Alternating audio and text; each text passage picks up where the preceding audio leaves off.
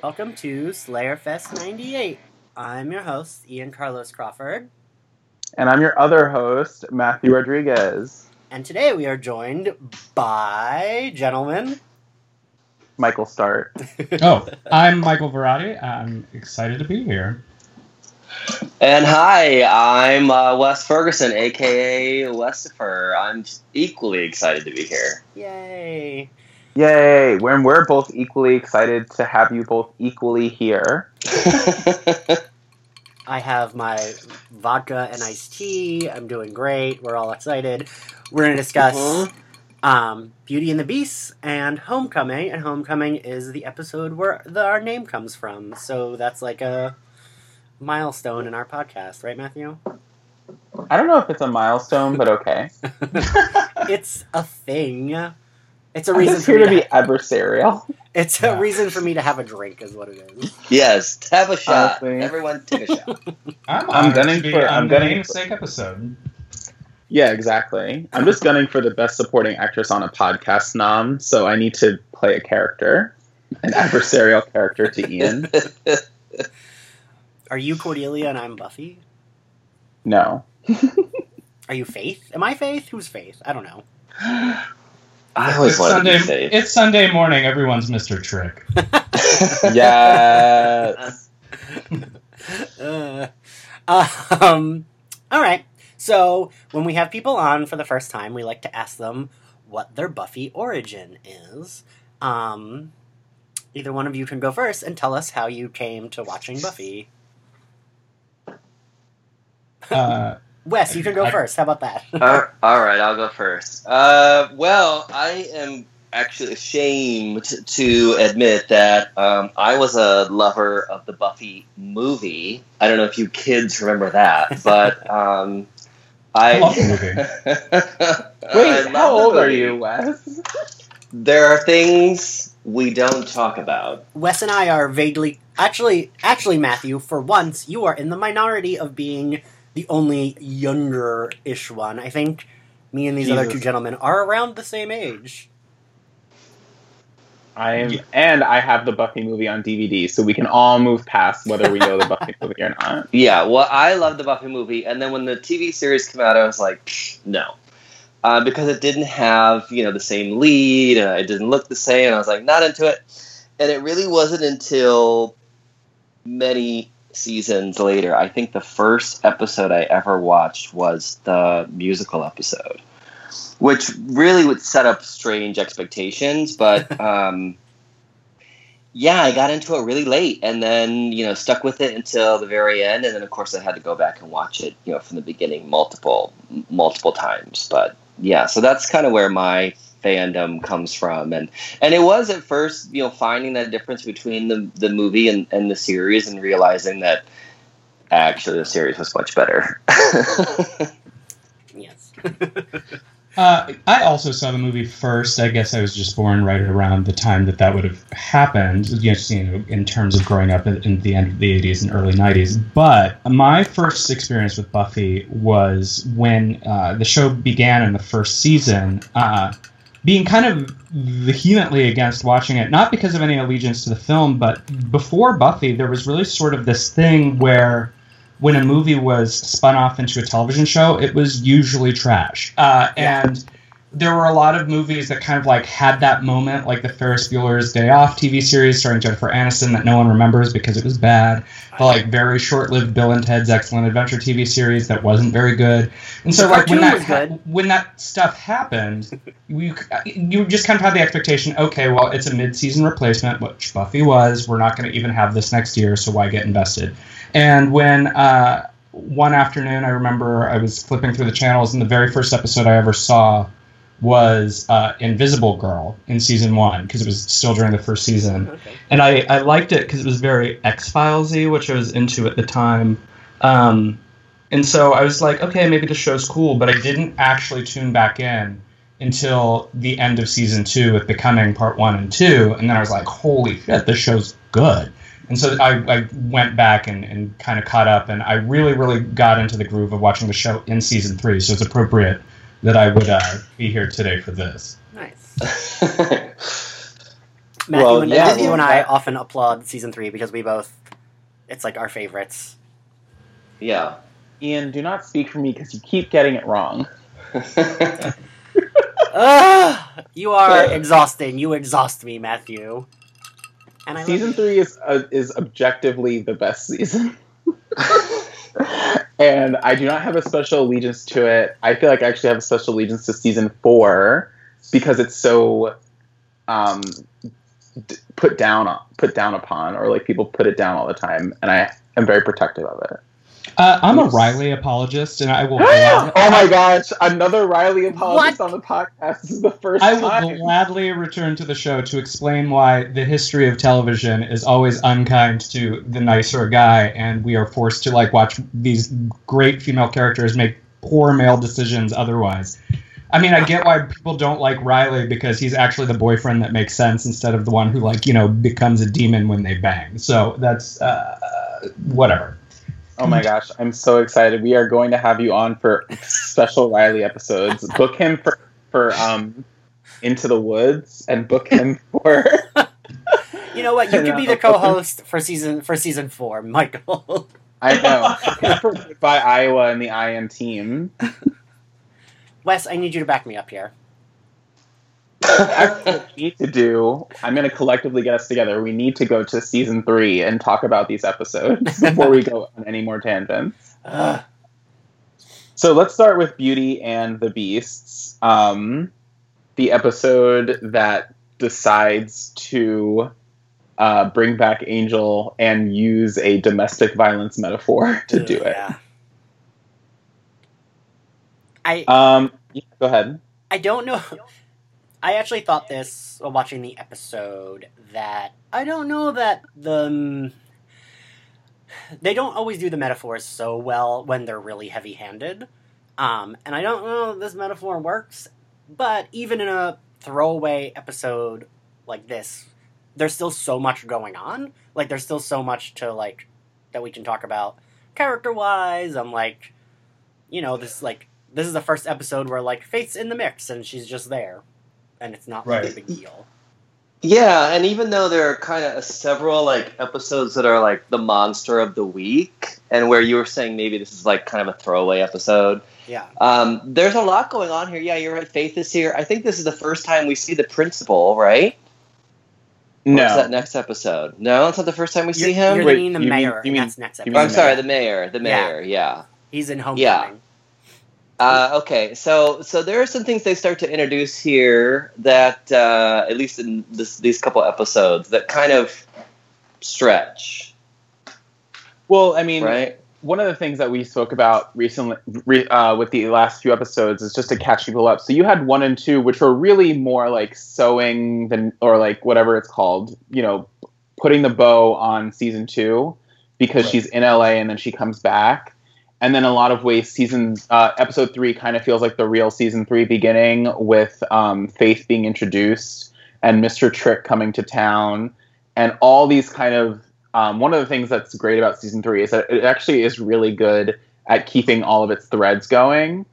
And this episode is doing a lot of the work of keeping the threads going. So um, we meet the mayor in Homecoming, and Mr. Trick comes back, and it's really only been like one episode in between where we haven't, where Mr. Trick hasn't factored in that much, um, and that would be Beauty and the Beast. But Beauty and the Beast is doing a lot of work for the show's kind of like romance side in terms of um, all of them, you know, in terms of Willow and Oz, and in terms of Buffy and Angel, and then in terms of these two characters. What are their names? Debbie and Scott, or Debbie and Pete? Isn't it Ben and? I could be totally wrong. I No, it's it's Or wait. Debbie and Pete. Because Oh, Debbie and Pete, yeah. I think Yeah. categorically, this is one of those episodes that when you go back and read sort of Buffy criticism and, and what made the show a hallmark of a generation is uh, sort of put on display here where you know when joss would talk about the show in, in ages past he would talk about using the monsters as allegorical allegorical to represent something else we've got this whole uh, relationship dynamic that kind of like puts misogyny on blast and talks about like you know victim mentality and abusive mentality. But it also with that message being uh, played out with the story of Pete and Debbie, then you alternatively have this sort of problematic mirror where Buffy's helping Angel, even though she just last season went through sort of an abusive arc with him. And I, you know, I, obviously the argument can be made that he wasn't himself, but. Yeah. I, I think that that's kind of what makes this episode interesting is there's this parallel that we're literally witnessing with these two Sunnydale uh, residents Mhm. sort of what Buffy and Angel were. And she's kind of like apologizing for Angel. Meanwhile, he and Pete and Debbie's kind of like conclusion is a little more definitive. And she has the cute little boyfriend because Pete and Debbie's friend. She she only meets them through that the guy she's dating. Yeah. Scott. Yeah. And here, even though later on, whatever he turns out to be gay, in the moment we don't know that, and he seems like a perfectly sweet guy. But she's like, "What about Angel?" And he's like a total '90s babe. He really Right, is. Yeah. Yeah. Well, he not Yeah. only is he 90s babe, it's funny that Joss later made him gay because he looks like he should be on Queer as Folk. Like he looks like a little 90s Queer as Folk boy. Hold on, wait. I need to do. I think he was on Queer as Folk. Oh, honey. I'm like pretty sure he was. Hold on, I'm gonna. Oh, Talk amongst hon- yourselves, ta- and I'm gonna you, figure it while you look at that. So From the bronze to Babylon. oh my gosh, that's that's gonna be my thesis when I get my PhD. From the Bronze to Babylon, clubbing and queer and cl- clubbing and alternative families. Hold on. And yeah, Um, Cordelia to me is the true queer icon of this season, and we'll talk about that later. Well, yeah, duh. yeah, oh my he was gosh. on Queer. So- wait, he was so I don't Queer know if you. Folk. So we say this to all of our guests. This is a Cordelia. This is a, a also a Cordelia Stan podcast because we talk about Cordelia a lot, and um, we also so we stand Cordelia, and we're obviously anti Xander because he's a men's rights activist. I don't know if uh, Ian told you this before I came on, but we had a conversation once, which I think was part of our, our bond uh, when we first uh, started talking via Twitter. Uh, I never, ever, ever was on board the Xander train. I never got it. Like, I didn't get why like fans were like obsessed with the character, because my favorite Scooby is Anya, and um, I also love Cordelia. And throughout the arc of the show, he's terrible to both of the major relationships he has in a very like misogynistic way. He also Yeah. kind of tries to dictate to Buffy what her relationships can be, and I'm like, this guy's not a friend. He's a dick. Just because he is a dick. yeah, just because you mask it in nerdity and fun one-liners, that doesn't mean he's not an asshole. Yeah, no, he is a complete asshole, and he is, and that's why I always say if Buffy took place in 2017, there would be a whole season about her fighting this like men's rights activist demon colony online, and Xander would fall in with them, and that would be like the entire plot of season because he is one step, he's one Reddit forum away from, or one 4chan forum away from being a men's rights activist. And, and Well- there's no saving grace for him because he's not even cute. So No, and I'm willing there- to put this in the universe. quote, quote Michael Varrati, Caleb could have gone farther. Rude. No, I wouldn't. So the only reason I wouldn't want that to happen is because Buffy and Willow would be too upset, and I don't want them to be upset, and I love them. I like upset Willow. Shit gets done when Willow's upset. yes. Or- The world almost ends when she's upset. but that, but she almost gets it done. Is the Yeah. point? Fair. um, so let's get back to this episode. So, really, the the driving plot of the episode is that there's been a murder in, in Sunnydale, and people think that Oz is the culprit because he was let out of his cage because of Xander um, falling asleep on the watch, and Shitting the bed as always. so they really think that it's Xander, and so they start investigating, and um, that's when Buffy sees Angel in the wild and decides to lock him up in his mansion in chains. Very S and M. I'm very into it. Um, and then uh, Buffy goes and starts to kind of research people coming back from hell dimensions in her local library, Yeah, as, the, as you do. Yeah. yeah. as of one does. Yeah. What do Right. you do with the library? and also like the most conspicuous place. She doesn't check the books out and do it at home. She literally falls asleep where like Giles can find her researching. Well, I mean, also that it's kind of like the joke of the series is that like what school library has these books? Like, I, I went to high school in the Midwest, and if something was like too controversial, like the parents would be a little upset. Like, I don't know if we can have a Wrinkle in Time, But no, let's have demon, demonology book. You know? Yeah, growing up in Jersey, I think Catcher in the Rye was like tried to be ba- like moms tried to ban that book from my high school. Like, give me a break. Yeah. um, also, I so wanted we- to. I, like, it almost feels silly. Like, why does she bother trying to say Faith had those books? Because like she's Faith literally asleep with them like open in front of her. And like Giles is smart. He's not gonna know, you know. I I because we have to go through two episodes, I actually just kind of want to get to the central metaphor and some of the things that happen kind of in the denouement of the episode, where um, you see Pete, Pete getting really mad with Debbie because and like Debbie is like trying to help, saying that she's trying to help him, and actually like the writing, it's very. I don't want to say it's good or bad, but it's almost very like lifetime movie about domestic violence. Yes. Like it's very textbook. Like it's like Debbie's like, I'm trying to help you, and Pete, no matter what she says, is turning it against her and using it as like fodder to get even angrier.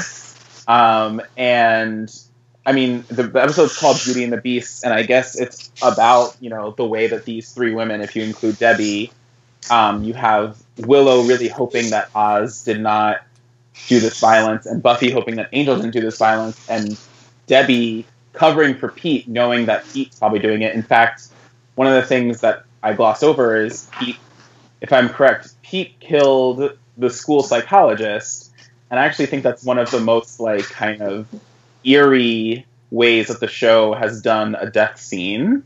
It's Where, Oddly where you just, brutal. Yeah. It is oddly brutal. Um and Michael, you, you know what I'm talking about, right? Michael and Wes, where he she goes to talk to him and like his cigarette is out and she's just right. and his body. face is Yeah, like yeah. Oh, yeah, yeah. When she discovers him dead. Um, so I, I Does do think not pay to work at Sunnydale High School. Yeah, like why does anyone go there? Yeah.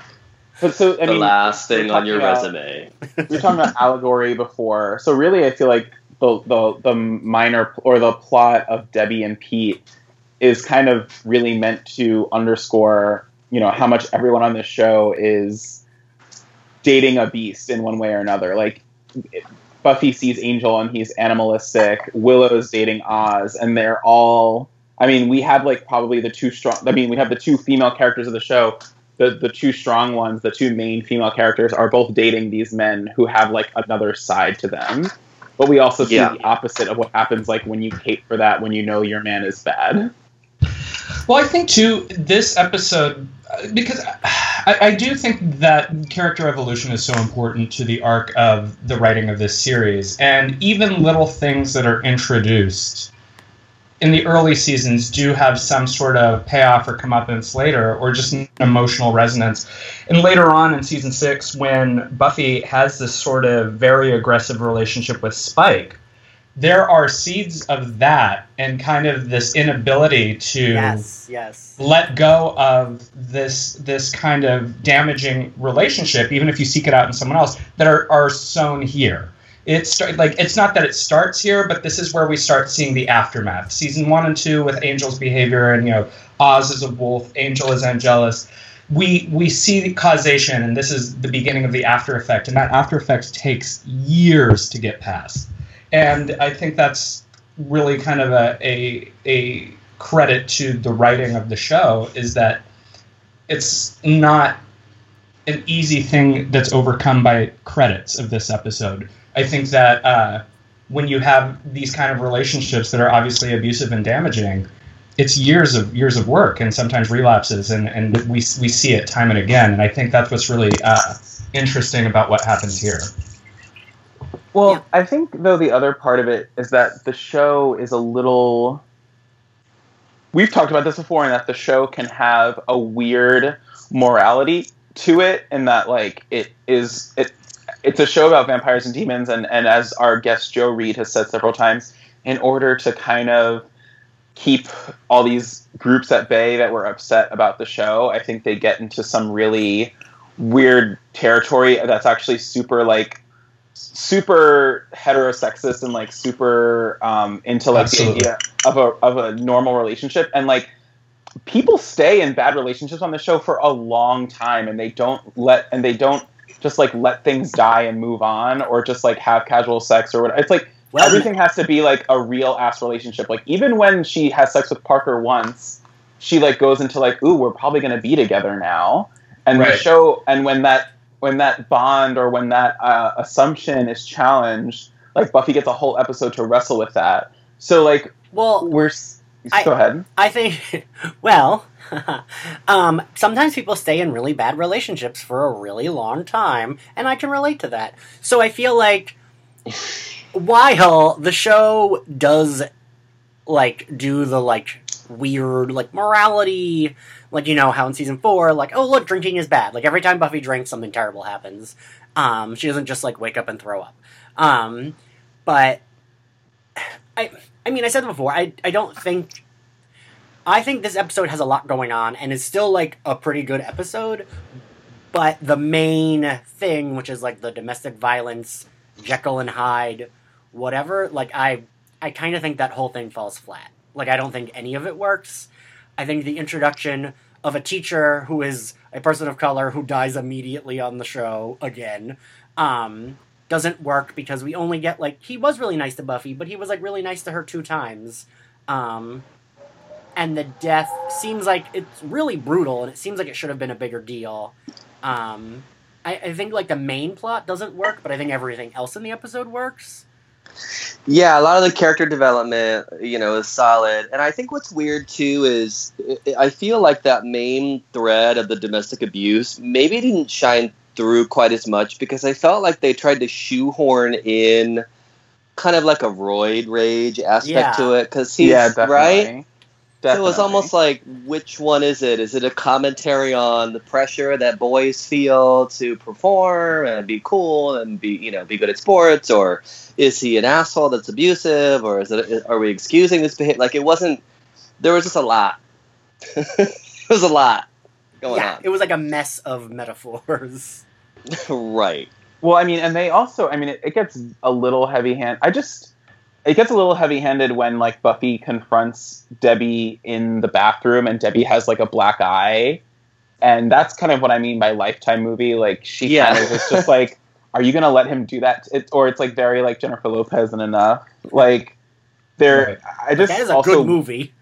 I love enough. I will cape for that movie forever. But I feel like it was like it, it wasn't done. If you're gonna go all the way, you have to like make this like an anti-domestic violence message, and it really wasn't. Like Yeah. they kind of didn't know what to do with the plot, or you need to not have like a throwaway plot about domestic violence in high school because it's a real issue, and you can't just use it to service Yeah. a larger story about Angel and uh, Oz. Because it's kind of feel like either feels disrespectful to use domestic violence in that way, the same way that we can say writers use like rape as a plot device. I kind of feel maybe that's my issue is that I feel like domestic violence is being used as a plot device Yeah. here.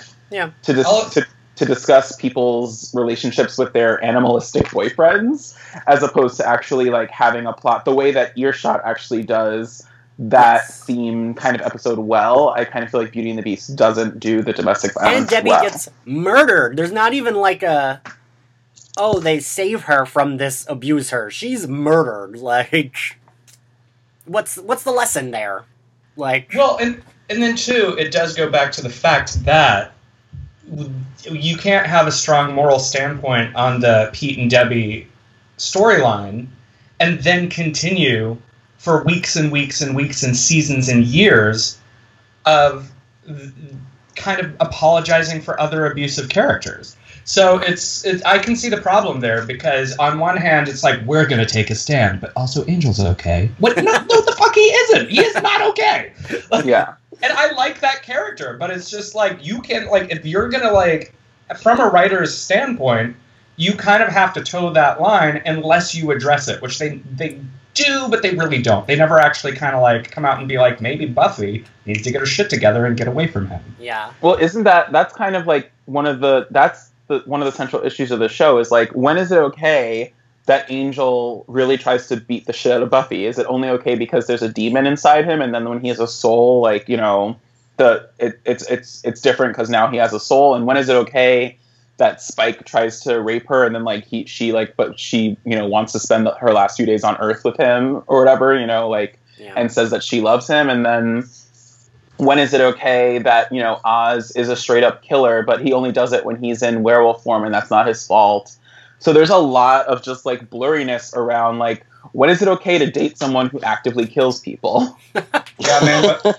But, but that Riley though, right? But Riley does oh. not. Oh. Riley fights on the good side, Lord. and Riley. But is- Riley keeps secrets. Riley keeps secrets. we well, all and keep also though, secrets. of course. But I feel like one of the you know the things for uh, not just Buffy but other female series, maybe they're not you know battling demons, but there's so often that male character that is wrong for them, and that's what the writers always kind of pit these strong female characters against are.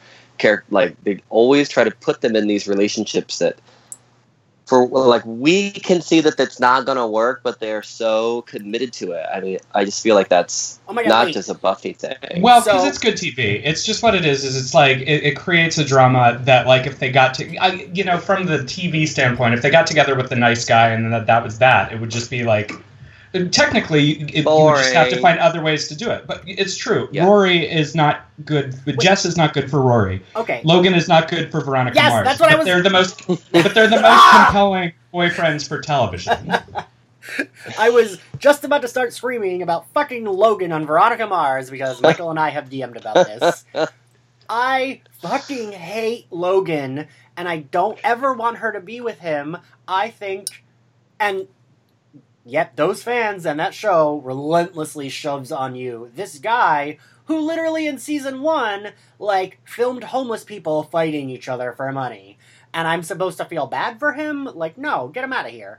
Um yeah and no Piz was always the Riley, and I always wanted her to be with Piz. Um, and I think these shows do that, where like you're right, Michael. It just makes for better TV. Like I once wrote an article, and I mentioned Veronica Mars, and I called Logan a dickhead, and I had a Veronica Mars fan site tweet out about what a bad writer I was, and like how dare I say that, and like I wasn't a real fan, and all these people like tweeted at me to say how rude I was, and like disrespectful and clearly didn't like the show. And I was like, No, I do, I just don't like Logan. Like Right. so yeah, I feel like these toxic relationships just yeah. make for better TV, I guess. well it creates drama. It creates drama. I mean the other thing is it's a good relationship but you're keeping a secret from them. That's another big kind of you know tr- which a lot of relationships aren't like that because they find out all your secrets.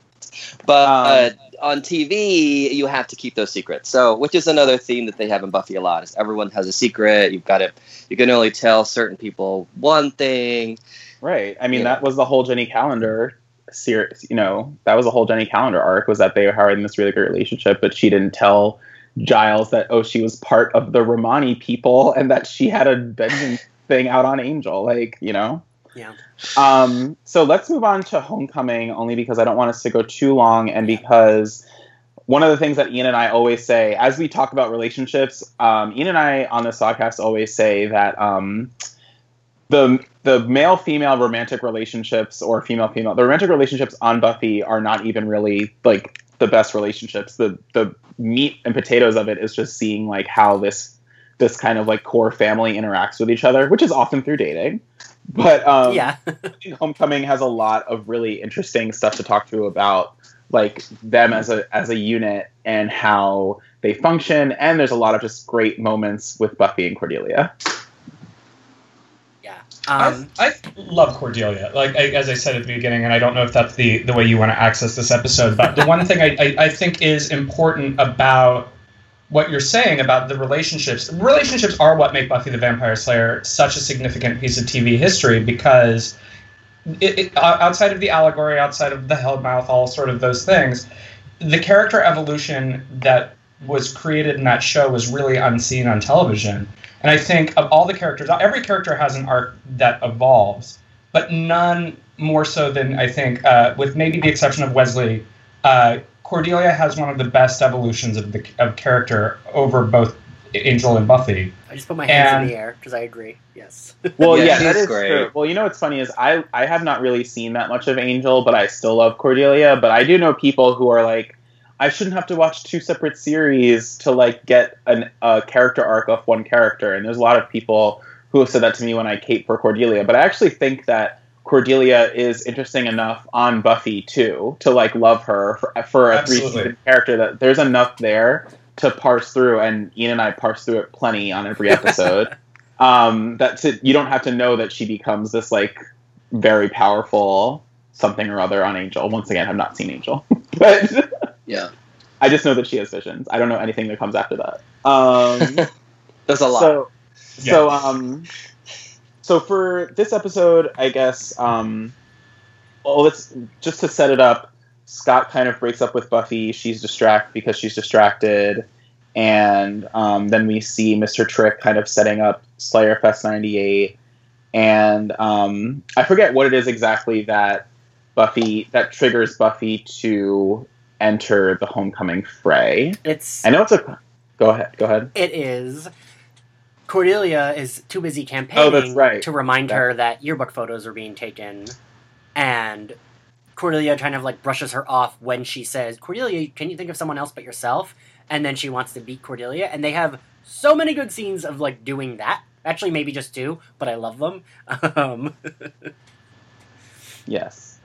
and like it's weird this episode i almost feel like the whole idea of slayer fest and mr trick is oddly like i don't know like it still feels like relevant right now. I don't know like that feels like something a vaguely super like the show supernatural like could do right now where it's like oh these demons set up like a weird almost reality show type thing where like they're all hunting these good guys. Like that feels like a plot that would work Well, what's interesting about this episode, uh, from a, a horror film history standpoint, is uh, Joss and the whole writing team were always really good at kind of being referential without, you know, directly ripping off. But this episode is uh, a direct reference to a old horror story called The Most Dangerous Game, which is about rich men who kind of acquire uh, people of lesser income or homeless people and set them loose on an island and hunt them. And then it's been translated into different uh, films uh, over history, including uh, a movie in the 40s called The Most Dangerous Game and Surviving the Game, like a couple decades ago. Uh, but this this whole setup is is kind of an homage to that story, um, and the reason I think it still works is there's sort of like this devaluation of one person uh, over another. And um, I think, especially in Trump's America, the way you know there's an elitism versus uh, a, a not so elitism, if you will. Um, that's why I think this always will be a relevant story. Well, So I mean, wait, So Mr. Go ahead. Trick started this because of economic anxiety, right? oh my gosh. No, but I think so. The I also get the most dangerous game from it. Um, uh, and one of the things that I thought was interesting about that was oh fuck, I forgot what I was gonna say. I lost it. Okay, go ahead Oh, without me, and I'll come back. Oh no. Well, I was going to say that Slayer Fest is uh, there's two Slayers that they're going after, Faith and Buffy, and I feel like we didn't get to talk about Faith enough because she is one of my all-time favorites. I love a bad girl, and Faith just pushes all my buttons. So well, I think the thing Uh, that no one ever says about Faith too, and I think that's like she's she's an amazing character, but after the season one finale, even though the show's about Buffy, we're now living in Faith's Slayer timeline forever. That's like That's she's true. the she's the actual Slayer. And Right. so we don't give her enough credit for being like this sort of like mega important character to the to this this whole series. Listen, someone on Twitter literally tweeted at me the other day saying something like, "Oh, like I forget. Oh, at Party Ship Down, I think he was tweeting at Slayer Fest, being like, "Oh, I just listened to this episode, blah blah. I can't wait to get to Faith because I still want to have sex with her." And she like sexually confuses me, and I was like, "Listen, I know that I want a bottom for Faith. Like, she's hot, she's awesome. Like, teenage Ian wanted to be her, and like, old man Ian is like, "Ooh, yeah, totally, sure, why not?" Matthew, did you remember what you were gonna say? No, I didn't. But um, uh, really quick. Uh, okay, yeah. Let's just move on because I I'll, often I'll think about how this episode would have played out with it being Buffy and I mean Buffy and Faith just would have like kicked all of their asses. I feel like, like right? Um, well, yeah. I mean, but I, I love so. I mean, I love that Cordelia is the one that gets caught up in the action and and stuff like that. I mean, I think that this episode bringing out the Buffy Cordelia rivalry slash friendship, it's such a like. It's so good. Buffy and Cordelia Absolutely. don't get enough to do together. Um, ever since, I mean, the most they really interacted was season one, where they kept where really Cordelia was a gatekeeper to popularity, and Buffy was like on the edge of popularity because she was pretty and she was used to being the popular girl, and then she had the other side being Buffy, I mean, being Xander and Willow, and her duties as a Slayer. Um, so actually, I actually feel like the Buffy and Cordelia relationship has not been as well explored until this episode, and I actually like that there's a deep, there's a really deep psychological, almost form of resentment in the way that like Buffy was obviously called to do this thing that she didn't really want to do, i.e., slaying, and it's what she's known for. But I actually feel like she's frustrated because she knows that if she were part of Cordelia's world, that she could be a major player in that world too, and that that's what she's good at. So Right. it's kind of like I have this skill set that's not being put to use, and it's this social skill set that Cordelia excels at. But I have this other skill set that no one else can do, but I also can't tell anyone, and I get no recognition for it. So really, this episode is exploring, I think, the way that Buffy kind of wants recognition in a way that she never gets it for like literally saving everyone's life every day. Well, and what was funny is earlier at the top of this conversation, you referenced the movie, the Kristy Swanson film, and you know, a version of the story of the movie does a, a modified version of it exists in the TV show timeline because it has to. Like the, the show takes place after the events of the film, and I think that Homecoming specifically is one of the episodes that closely, most closely connects back to the original concept of the film that she, she was Yeah. this popular girl and that she had this whole kind of like social stratosphere and that was taken from her. And we see buffy in this episode kind of being like i miss that. I miss who i was. And like i could be homecoming queen. And i think that like when we're introduced to cordelia in season one cordelia is sort of the vision of buffy as she it's like she's the ghost of christmas past and buffy's the ghost of christmas present. Like this is who you were but this is who you are and uh, it's interesting. I, I, love it because it's sort of like you can't hold on to the past, and, and to see Buffy like so desperately want this homecoming crown is it it speaks a lot to the character, and I think it's a cool moment. It is, and it's great to see, you know, Cordelia. I feel like she's always, no matter how, I don't know if she did this intentionally when she played the role or whatever, but Cordelia is very self aware. Even from the very beginning, you know, she doesn't, she gets her role. And I think that's why she's likable, and that's why, as her character evolves, you really enjoy her because she just, she's very self aware. She knows who she is and what role she's playing in this high school environment. Oh my god, that's exactly what Matthew literally. Matthew always says that's what right.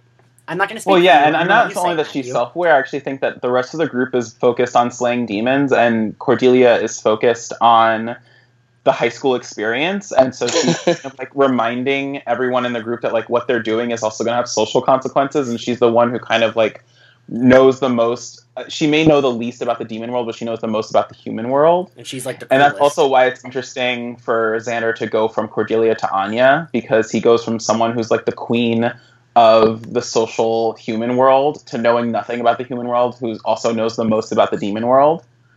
Um, so it's a very interesting like evolution in his choice of partner. also So a thing we should mention. Oh wait, keep going. No, one of my favorite scenes in this uh, whole episode is when Buffy decides to run for homecoming and she asks all of her friends to help her, and they're already helping Cordelia. yes, And um, she asks Willow to make a database, and she asks all these people to help, and then which um, reinforces what you both just said. Like Cordelia knows what she's doing. She knows how to work high school, and Buffy's like already. Buffy has this giant board with these silly things on it, and I love when she's like, "If I had a melon as big as Cordelia's," and like no one laughs. They're all just kind of like, eh. And Well, because the they're already helping is- Cordelia because she's one step ahead of her because Cordelia knows how to do this sort of thing.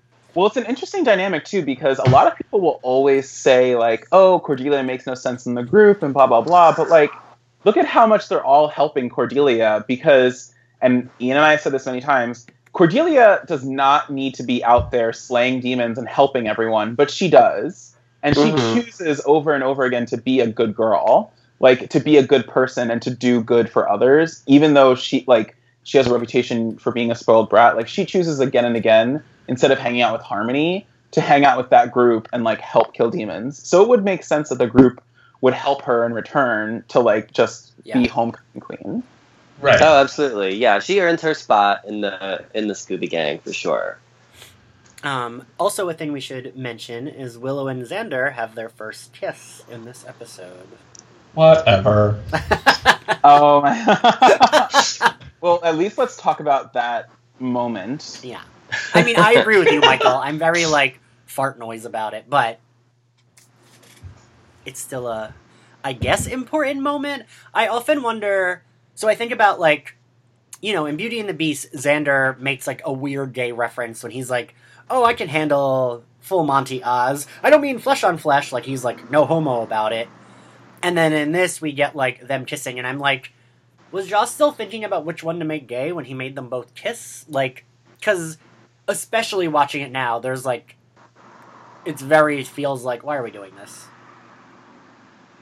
Right? I think that the I think that the, the you know the Willow Xander flirtation kind of coming to a head here with the kiss. You know, I don't looking back on it, I don't love that Willow and Xander got together. It was a little bit too incestuous Yeah. for the for for a small cast to like put them all in a love web together. But I see why it had to be done or like why the writing room kind of decided to go that route. Um, but yeah, I'm just never a fan of seeing them kiss. Like nothing about them does it for me. Nothing about them seems right. Like I and I and you know I have both said this. I wish they didn't choose which one was gay and that they just made them both gay because they're both extremely gay. and Xander's like toxic, just everything toxic would have made a lot more sense if it was like, oh, he'd been closeted this whole time and like struggling with whatever. Not that it would have been okay, but it would have like, asshole. yeah, like right. And then Come and then he and Larry get together and we get some Larry on Xander action. Oh my God, Larry! La- I'm a Larry Stan. he was that hot high school bear that we're gonna Xander should have have him on the podcast one day, Matthew. We should. We totally should. Um, okay, so when Cordelia gets in the limo instead of Faith, and they get attacked, um, and she's she's already fucking annoyed. yeah. already annoyed, but she looks amazing. well, yeah. Right. she looks flawless. Um, I, you know, aside from all the action and everything that happens, I really do stand for that monologue that she gives at the end, where she's able to get herself out of being killed by telling someone how Oh, badly yeah. she's going to kill them. That is iconic. That monologue is. So I wanted to say something about so my my mother's the one Matthew knows this already. My mother's the one that got me into Buffy. My mom loves Buffy, and my mom is a very insane Latino mother. And my mother would always insist that Charisma Carpenter had to be Latino. She'd be like, "Oh, she has to Uh. be," and I'd be like, "Mom," because my mom gets like that when she like really likes like a female character. She'll be like, "Oh, they're they're probably like." And so my mom, like, I remember like her saying, citing that episode specifically, being like, "That's how I would handle vampires if I was fighting with Buffy," like, just like telling them off and you know it working. But no, I think for me that's like probably one of my favorite Cordelia moments on Buffy. Um, is that because it it works so well. Um, yeah, and especially after like her, you know, picking up the spatula and like kind of being like fairly useless in helping Buffy the whole episode. She's the one that ends up like saving the day at the end. So I love that. well, you know, every episode. I mean, every character kind of has like an episode that's about them. Like, you know, there's the Zeppo and blah blah Yeah. blah. I don't think people realize that this is a Cordelia episode. Like, um, this is. I mean, there's so many things going on, but it really is about her because one of the interesting things is that she actually confesses to Buffy that she loves Xander and that she's never told him. yeah, that's true. Um, she says that to him as they're being chased or when she thinks she's going to die. She's like, I'm never going to tell Xander that I love him. But at the same time, we also know, dramatic irony, wink, wink, wink, that like Xander and Willow have kissed. So we, the audience, kind of see a tension brewing and that like Cordelia has finally admitted. And it has you know in I think in Joss's world uh, or from what I would call like the heterosex point of view like you know saying I love you is like the ultimate so like the ultimate thing of humanity right? Like so Cordelia is no is has her defenses down. She thinks she's gonna die. And she says like the most human thing in that like I love Xander. Um, and she doesn't get to say it to him at that point. But then we also see Xander being trash and like taking her love and throwing it away with Willow She literally gets impaled for Xander later in the season. She does. There's an And- episode where he Yes. the episode where she finds out that he's uh, cheating on her. You Yeah, know who deserves moment. each other is, I mean, it, uh, I hate Xander so much. Uh, you know who deserves each other are Anya and Cordelia. They should just run off with each other and then like, uh, the rage. I mean, That's What if- I would love that show. Like, What if Xander? What if Xander left? The, what if Xander died in graduation day and the Scoobies became um, Willow and Tara and Cordelia and Anya and they were dating Oh my god! and it was just five women, two two in lesbian relationships. This is the show I've always waited for. Yes, that is honestly what was necessary. It's just a group of five women who don't deal with men's shit and, and, like, and kill, kill vampires monsters. You don't fuck with a lesbian vengeance demon. That's all I'm saying. for real. And Anya still does scorn women, but she does scorn queer women only. That's literally that. Like the show already has like a big queer following. It would have like the biggest queer following. and like, fine, Buffy can still like hook up with Spike, whatever. But like, Um, All right. So, what do we think Dawn was doing during these two episodes? Wait, is this an, a, a, a question for you? Yes. So this is a segment on our show we call "What Would Dawn Do?" Yeah. And it's basically the premise is obviously Dawn was inserted into every one of the show's memories, so they have a memory of her being around during this time, but we don't. So what do you think Dawn was doing during uh, Beauty and the Beasts and Homecoming? Oh God. I Probably mean, if, crying about something. I mean, I'm assuming that like if we're we're going to just go with the fact that they have memories of Dawn growing up, this would place Dawn at like 11, She's 12, 12. yeah. at this point. So she's like a little kid. Like she's probably hanging out watching Scooby Doo with Joyce, or like having like a slumber party or something. She's she was probably there being obnoxious while Bu- Buffy was getting ready for homecoming. She's like, well, when I, when I go, I'm gonna wear this, this, and this, and Buffy doesn't care. And then she goes and you know watches Teletubbies, and the end end of story. You don't watch Teletubbies at 12, do you? You've seen Dawn, right? fair. Okay, fair. Um, I mean, I Although guess in, in these two episodes, do we even get Joyce at all? No, that's why there's a lot less for Dawn to do in these episodes because it's they're not really ones that happen at home. Yeah, that's true. I Um, so we talked a little bit last episode about Mr. Trick, and I do want to bring him up again because he is going to be a recurring villain in this in this season. What do you think? I mean, we didn't talk as much about the actual game of Slayer Fest 90, and I do want to devote a little bit of time, just a few minutes, to talking about like Mr. Trick organizing all of these demons to come to Sunnydale to hunt Buffy and Faith. Like, it's weird because he's not, he has usually a bigger picture of things than just like hunting the Slayer. But I mean, that's that seems pretty major. I don't know. yeah. Seems. I also want to know why you guys chose that as your name. If I have missed that in a, in a previous You haven't. Episode, you have it. I don't think we've discussed Yeah. it. Maybe we, maybe this is the time to do it. It is. I think and thank, is. Thank you, Wes. That's a perfect question to ask. That's the segue. Um, I guess the the real answer is that we were um, originally supposed to be a podcast with more than two people, and the original name was Three Slayers No Waiting, based off of um, what Buffy and Kendra say when they're fighting together in season two. There's two Slayers No Waiting, and then just because one of the the person who was supposed to co-host with us had a lot going on and couldn't do it anymore, we had to um, switch, and we had to switch really quickly because we were going to launch soon. So we, um, I guess we just chose Slayer Fest '98 because it sounded, I don't know. It was also like a weird reclamation of Slayerfest. Like Slayerfest was supposed to be about killing Slayers, but we kind of did it because it sounds like we're actually celebrating them. And because, Yeah. Fun fact, I'm fucking terrible at titles. Literally, it was like, well, we have to change the name. And I was like, I can't think of anything. Matthew. And Matthew just, like, shot out a few title ideas, and Slayerfest 98 was the one we kind of both liked the best. But I'm terrible at titles, so I think you both missed the boat by not calling this Double Meat Podcast. absolutely I- not.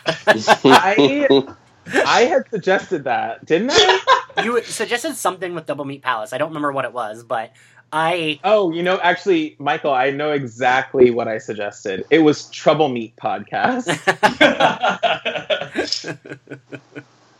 Um, but yeah, Ian said that a that was too niche or something, and that like he didn't want his podcast named after Double Meat Palace. because I don't like that episode, so I didn't want it to be like. And I really, for me, I love Homecoming. Like you will see when you see the podcast art, I've been working hard on making something great for it. Um, because I'm a fucking nerd. Um, but yeah, I didn't want it to be like tied to that yeah. because that's a caca episode. All right, so what do we grade these two episodes, um, A through F, for um, Beauty and the Beast and Homecoming? Um, Wes, you want to go with this first? Yeah, Wes. Oh gosh. Um, I you know what I think you know we were talking about season three really like. I don't know. I, I, I like I said, I had always seen the later episodes, and so for me, like seeing the first few uh, seasons over and over, like I just, I love these seasons. I love Buffy, so I definitely the the Beauty and the Beast. Mm, yeah, it didn't hit all the right notes for me, but I love Homecoming a lot, so I would kind of give them together like a B. They were they were pretty good. There's a lot, lot What do you on that I really Grade like. them so. separately though. Um, I mean, I like them both, so I'd have to give them both a B. You know, they're both fun. They're both Buffy. They both introduce a lot of things. You know, Faith is in both of them. There's, a lot of other stuff going on. You know what? Uh, the ending to Homecoming too is great. We we didn't Oh, uh, yeah. touch on that. Where they actually they have this huge competition. They beat all these fucking vampire hunters up. And they finally get back to their, their homecoming, and they call out that it's a tie for the homecoming queen and they fucking call out two other names, and Buffy and Cordelia just turn around. It's and so good. Walk away. Right? So good. that is great. Maybe I have to give Homecoming an A. So maybe a B for Beauty and the Beast and an A for Homecoming, just for that that scene alone, that, I think- ending. It's I think that's like such a good, perfect Buffy end to it, where it's like, oh, It's like so great. It is so great. I mean, they have just gone through such hell. and the image of the two of them in their like very pretty dresses, but like Yes. beat to shit, just like yeah, so annoyed. it's great. It's great. It's a perfect ending. Michael, what would you grade the two episodes?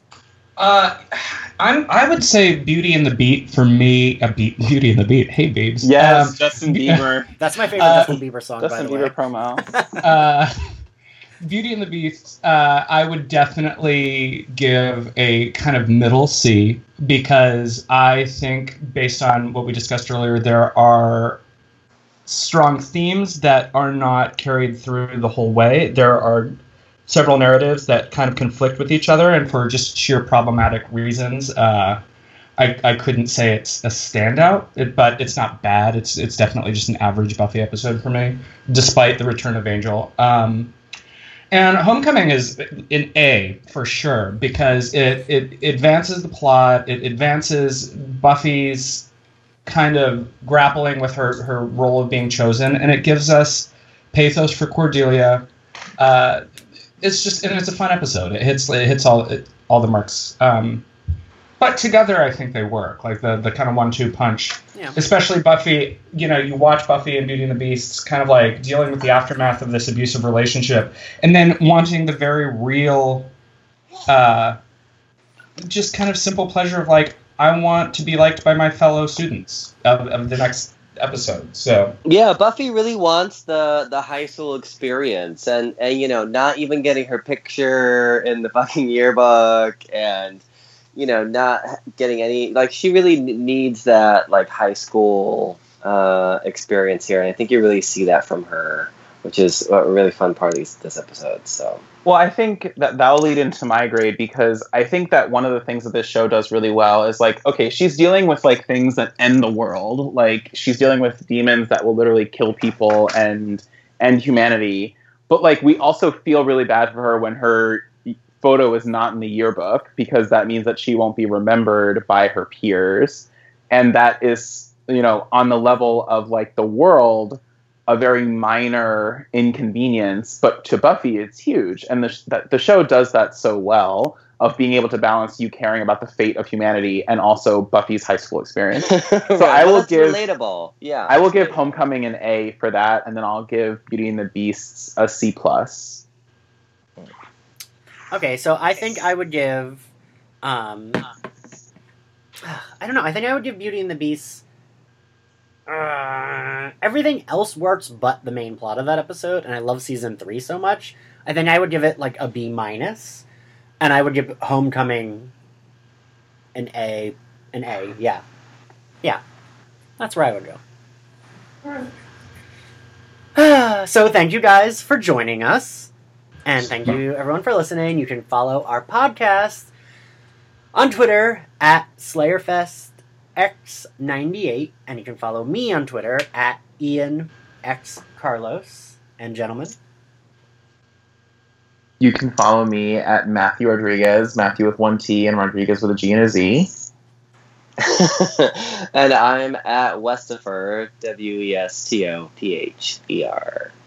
And I'm at Michael Varrati. That's V as in Victor, A R R A T I.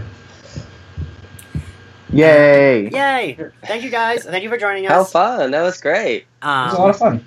and yeah, we'll see you all next week. Bye. Bye.